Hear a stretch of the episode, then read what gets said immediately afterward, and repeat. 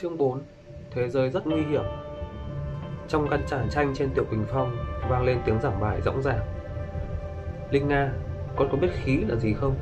Khí chính là sự chuyển động của đất trời, sự hô hấp của sinh linh. Hết thảy sự tu hành đều bắt đầu từ khí.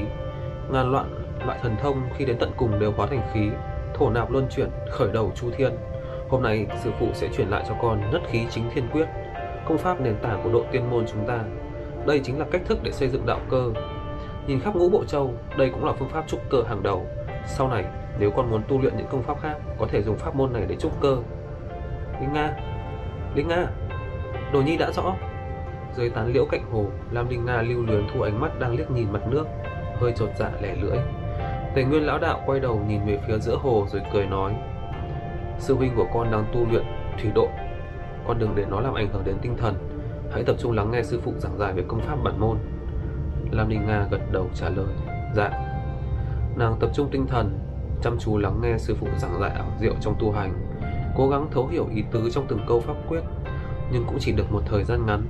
Linh Nga lại ngạc nhiên hô lên Sư phụ, sư huynh biến mất rồi. Lam Linh Nga tròn mắt Chỉ vào mặt hồ nước yên ả không một gợn sóng. Tề Nguyên lão đạo quay đầu nhìn lại Mất đăng dĩ cười một tiếng thở dài. Đó là độn pháp. Hay Chúng ta vào trong phòng tiếp tục sự luyện. Sư huynh của con có đam mê cuồng nhiệt đối với các loại độn pháp. Đây là loại độn thuật thứ sáu mà hắn nắm giữ được. Lam Linh Nga hiếu kỳ hỏi Sư phụ, độn pháp là cái gì ạ? Tề Nguyên vuốt râu cười nói Độn pháp là một loại pháp thuật Có thể giúp cho người ta có thể di chuyển cực nhanh tại các môi trường khác nhau. Thủy độn có thể di chuyển trong nước nhanh vô cùng So với cá bơi còn nhanh chóng hơn. Nhìn xem, sư huynh của con không phải là đã xuất hiện trên bờ hồ rồi sao? Tốc độ của loại độn pháp này quả là ghê gớm. Lam Linh Nga nhón chân nhìn lại, Vừa vặn nhìn thấy thân hình cao gầy của sư huynh nhà mình từ đằng xa lao lên, Đứng im trên mặt hồ. Nàng nhỏ giọng khen, Sư huynh thật lợi hại. Nét mặt lão đạo lộ ra vài vẻ bất đắc dĩ. Nếu nói đến độn pháp, Ở độ tiên môn chúng ta, Sư huynh của con chắc chắn sẽ được tán dương bằng hai từ, lợi hại. Chỉ cần hắn để tâm vào những pháp thuật khác bằng phân nửa độn pháp, Sư phụ đã có thể an tâm được mấy phần rồi. Lam Linh Nga nhẹ nhàng chớp mắt, Rồi đi theo sư phụ vào trong căn nhà tranh. Để lão đạo tiện tay đóng cửa gỗ của căn nhà tranh lại, Sau đó lấy ra hai cái bồ đoàn. Tay cầm phất trần nhẹ nhàng gõ xuống đầu của tiểu đồ đệ. Chú ý nghe giảng Dạ. Lam Ninh Nga ngồi và ngồi xếp nghiêm nghiêm chỉnh. Cuối cùng, tinh thần của nàng cũng ổn định lại. Lý Trường Thọ đạp sóng mà đi trên nước, Lưu lại trên mặt hồ những gợn nước rất nhanh tan biến. Chỉ vài hơi thở, Hắn đã tới giữa mặt hồ. Họ Lý lẩm bẩm, Thủy độn đã luyện thành nhưng tốc độ quả thật rất chậm. Có điều khi chi chuyển thủy độn Làm cho bản thân hòa vào nước cũng có thể chống cự lại sự oanh kích của một số pháp bảo. Nước vỗ về vạn vật mà không tranh, Nước chờ ngàn thuyền mà không sụp, Quả thực đáng đáng để tiếp tục tìm hiểu. Lý Trường Thọ đứng chắp tay, Suy nghĩ một hồi, Sau đó lại tiếp tục bước đi trên mặt nước. Chỉ vài bước, hắn đã lại biến mất. Hắn không ngừng mày mò tìm hiểu. Chẳng mấy chốc, Hắn chẳng cần phải đi trên mặt nước. Mà chỉ cần tiếp xúc với hồ nước Là đã có thể lập tức thi chuyển được thủy độ. Lý Trường Thọ vẫn chưa thỏa mãn, Tiếp tục dốc lòng suy nghĩ, Hoàn toàn không phát hiện được thời gian dần trôi qua. Tới tận buổi chiều Tề Nguyên Lão Đạo phải dùng thuật truyền âm để lôi hắn trở về rồi bảo, Linh Nga chưa tích cốc, Dù sao cũng không thể ăn đan dược thay cơm. Người đến nhà tranh sửa lại cái bếp lò, Trước khi xỉu tư muội tích cốc, Mỗi ngày nấu cho nó một bữa cơm. Lý Trường Thọ chắp tay đáp, Đệ tử tuân mệnh.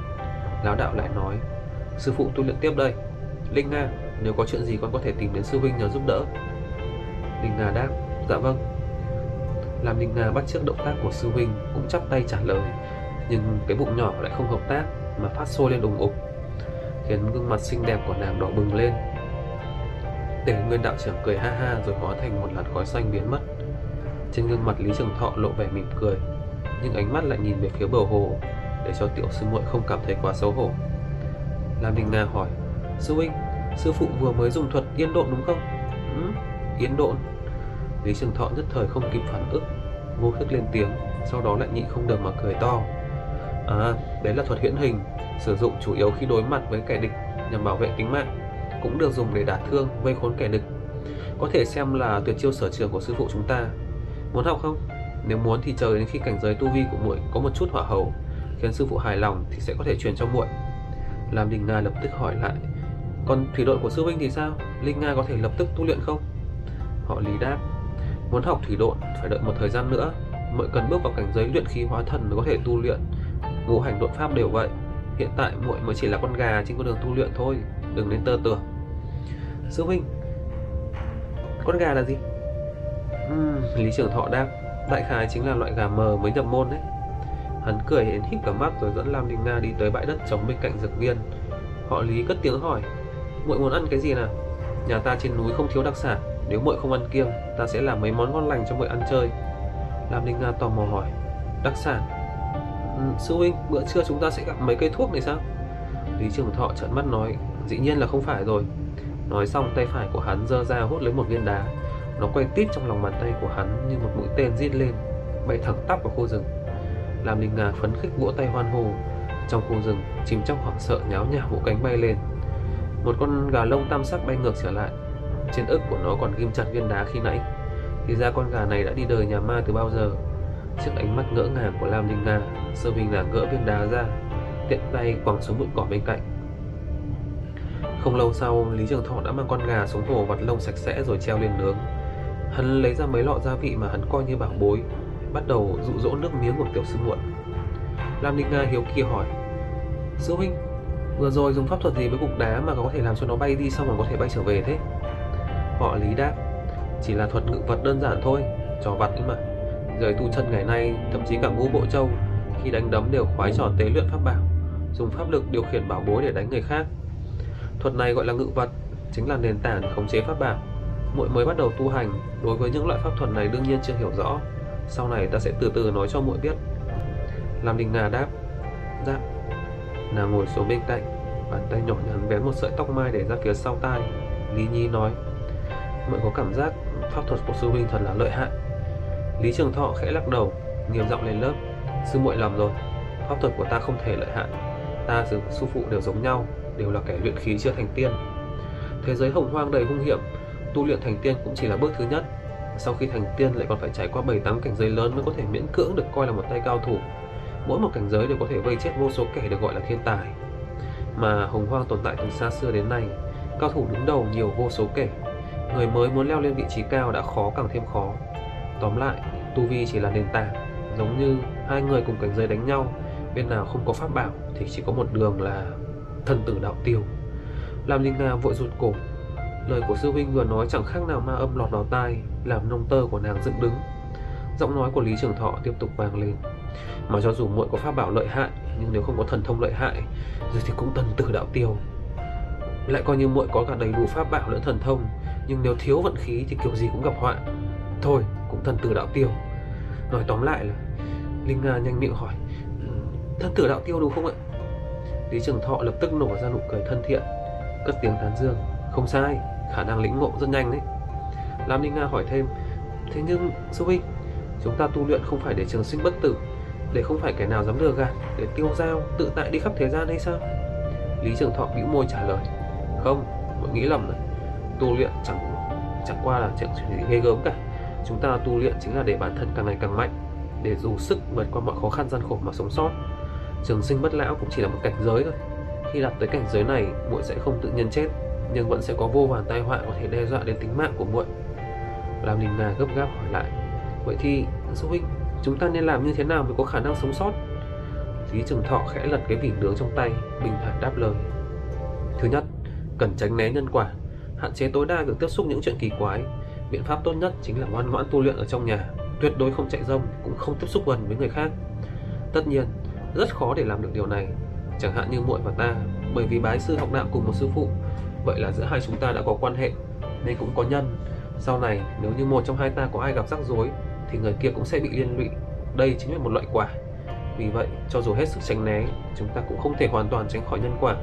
Vậy nên chúng ta cần phải học cách xem xét thời thế, căn cứ vào tình huống cụ thể để có phán đoán hợp lý. Cần hết sức cẩn trọng, để không làm cho bản thân rơi vào tình thế nguy hiểm. Nếu như ta đã cố gắng làm hết thảy mọi thứ mà vẫn lâm vào tình thế nguy hiểm, vậy thì chỉ có thể dùng đến biện pháp thứ hai để ứng phó. Lam Đình Nga đưa tay lau nước miếng ở khóe miệng. Con gà nướng đã chín đến 7 phần, Tỏa ra mùi thơm vô cùng hấp dẫn. Nàng hỏi, Điều thứ hai là gì ạ? Lý Trường Thọ trả lời rất ngắn gọn, Át chủ bài. Đôi mắt của Lam Đinh Nga tròn xoe, Nàng hỏi tiếp, Át chủ bài là cái gì? Lý Trường Thọ xé một miếng thịt gà đưa cho Linh Nga đang đói cồn cào sắp, không chịu nổi, rồi tiếp tục giảng giải. Cái gọi là át chủ bài chính là khả năng ẩn giấu năng lực của muội giáo án để dạy dỗ sư muội mới nhập môn đã được hắn chuẩn bị từ lâu. Là thành quả mấy tháng trời của hắn nay mang ra giảng liên hồi. Nếu muội có 10 phần sức, thì nên giấu đi 3 phần, chỉ thể hiện ra bên ngoài cho người khác tới 7 phần thôi. Như vậy, nếu có người âm mưu đối phó với muội muội sẽ có thể đánh cho hắn không kịp trở tay.